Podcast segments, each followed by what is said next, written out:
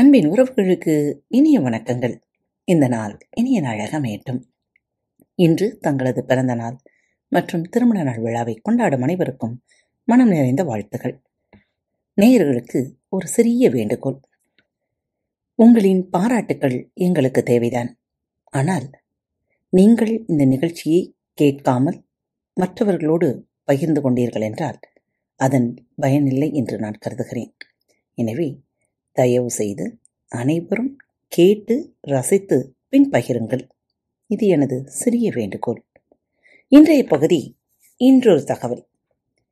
இன்று ஒரு தகவலில் இன்னைக்கு நம்ம பார்க்க போகிற பகுதி முதுமையில் மனநோய்.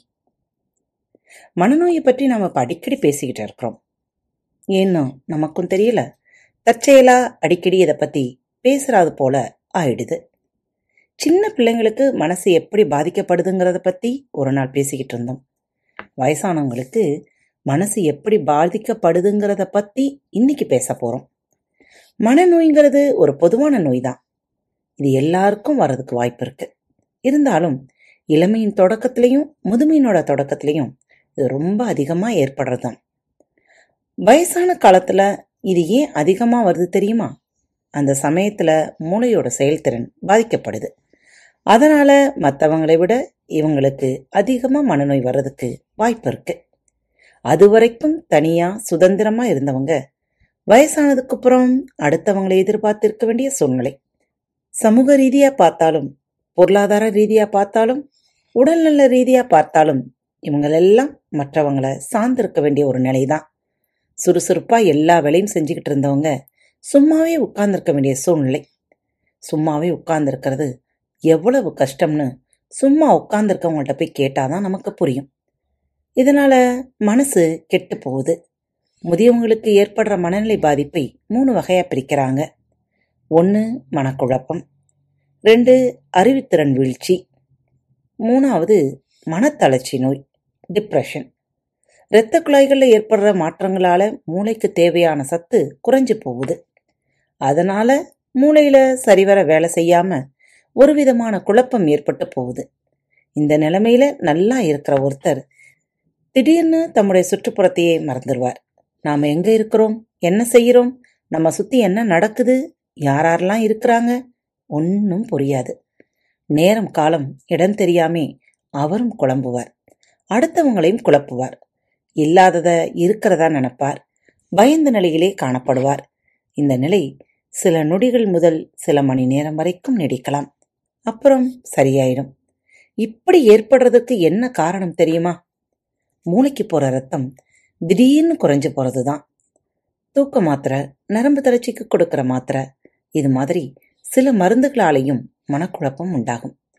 உடம்புல மற்ற பாகங்கள் மேலே நோய்க்கிருமிகள் பாதிப்பு இருந்தாலும் மனக்குழப்பம் வரும். அடிப்படை காரணம் என்னன்னு கண்டுபிடிச்சு அதுக்கு தகுந்த மாதிரி சிகிச்சை கொடுக்கணும்.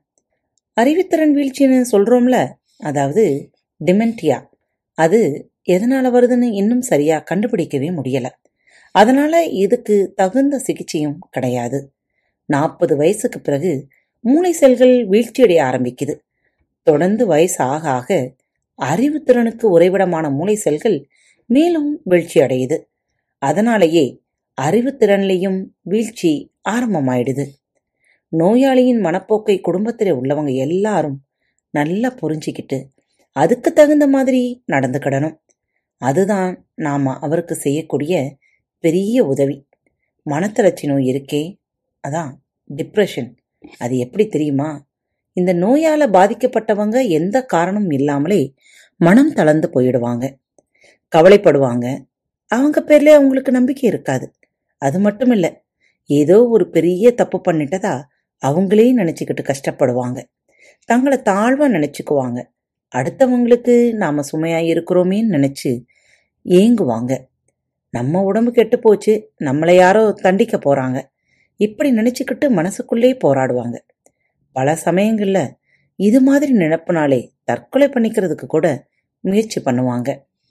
எதுலேயும் ஆர்வம் இருக்காது, பசி குறையும், அதனாலே சாப்பாடும் குறையும், உடம்பு இழைக்கும், முகத்தில் ஒரு விதமான வெறுப்புணர்ச்சி வெளிப்படும், ராத்திரியிலே தூக்கம் வராமல் கஷ்டப்படுவாங்க. இந்த மனத்தளர்ச்சி நோய்க்கு இப்போ நல்ல மருந்தெல்லாம் இருக்குது, அதிலே குணமாயிடும். சில பேருக்கு மட்டும் மின் சிகிச்சை தேவைப்படுது. ஆக கூட வயசான காலத்தில் உடம்பையும் மனசையும் நல்லா வச்சுக்க வேண்டியது அவசியம். உடம்பு நல்லா இருந்தா மனசும் ஆரோக்கியமாக இருக்கும். சத்துள்ள ஆகாரம் சாப்பிடணும். முதுமையின் எதிரி தனிமைதான், அதை தவிர்த்தணும். பேச்சுக்கு துணைக்கு யாரையாவது தயார் பண்ணிக்கணும். சூழ்நிலைக்கு ஒத்து போகணும். ஒரு பாட்டி தன்னுடைய கணவர் அழைச்சிக்கிட்டு டாக்டர்கிட்ட வந்தாங்க. டாக்டர், இவரை கொஞ்சம் கவனிச்சு பாருங்க, யாரையாவது எதிரில் பார்த்துட்டா உடனே பேச ஆரம்பிச்சுடுறாரு அப்படின்னாங்க. அது ஒன்றும் தப்பில்லையே, தனிமையை தவிர்க்கிறதுக்காக யாரையாவது எதிரில் பார்த்தா கொஞ்சம் பேசியிருப்பார் அப்படின்னார் டாக்டர். அதுக்கு அந்த பாட்டி, அப்படி இல்லை டாக்டர், யாராவது மனுஷால எதிரில் பார்த்து பேசினா பரவாயில்ல, முகம் பார்க்குற கண்ணாடியை எதிரில் பார்த்தா கூட உடனே பேச ஆரம்பிச்சுடுறார், அதனால தான் உங்ககிட்ட அழைச்சிக்கிட்டு வந்தேன் அப்படின்னாங்க. தனிமையை தவிர்ப்போம், நல்வாழ்க்கை வாழ முயற்சி செய்வோம். மீண்டும் மற்றொரு தலைப்பில் உங்கள் அனைவரையும் சந்திக்கும் வரை உங்களிடமிருந்து விடைபெற்றுக் கொள்வது உங்கள் அன்பு தோழி. அன்பின் நேயர்கள் அனைவருக்கும் இனிய வணக்கங்கள். பாரத் தமிழ் வலையொலி பக்கத்தை சப்ஸ்கிரைப் செய்யாதவர்கள் சப்ஸ்கிரைப் செய்து கொள்ளுங்கள். இந்த பகுதியை கேட்டு முடித்தவுடன் உங்களது கருத்துக்களை பதிவிட மறவாதீர்கள். உங்களுக்கான இமெயில் முகவரி கீழே உள்ள டிஸ்கிரிப்ஷன் பாக்ஸில் கொடுக்கப்பட்டுள்ளது.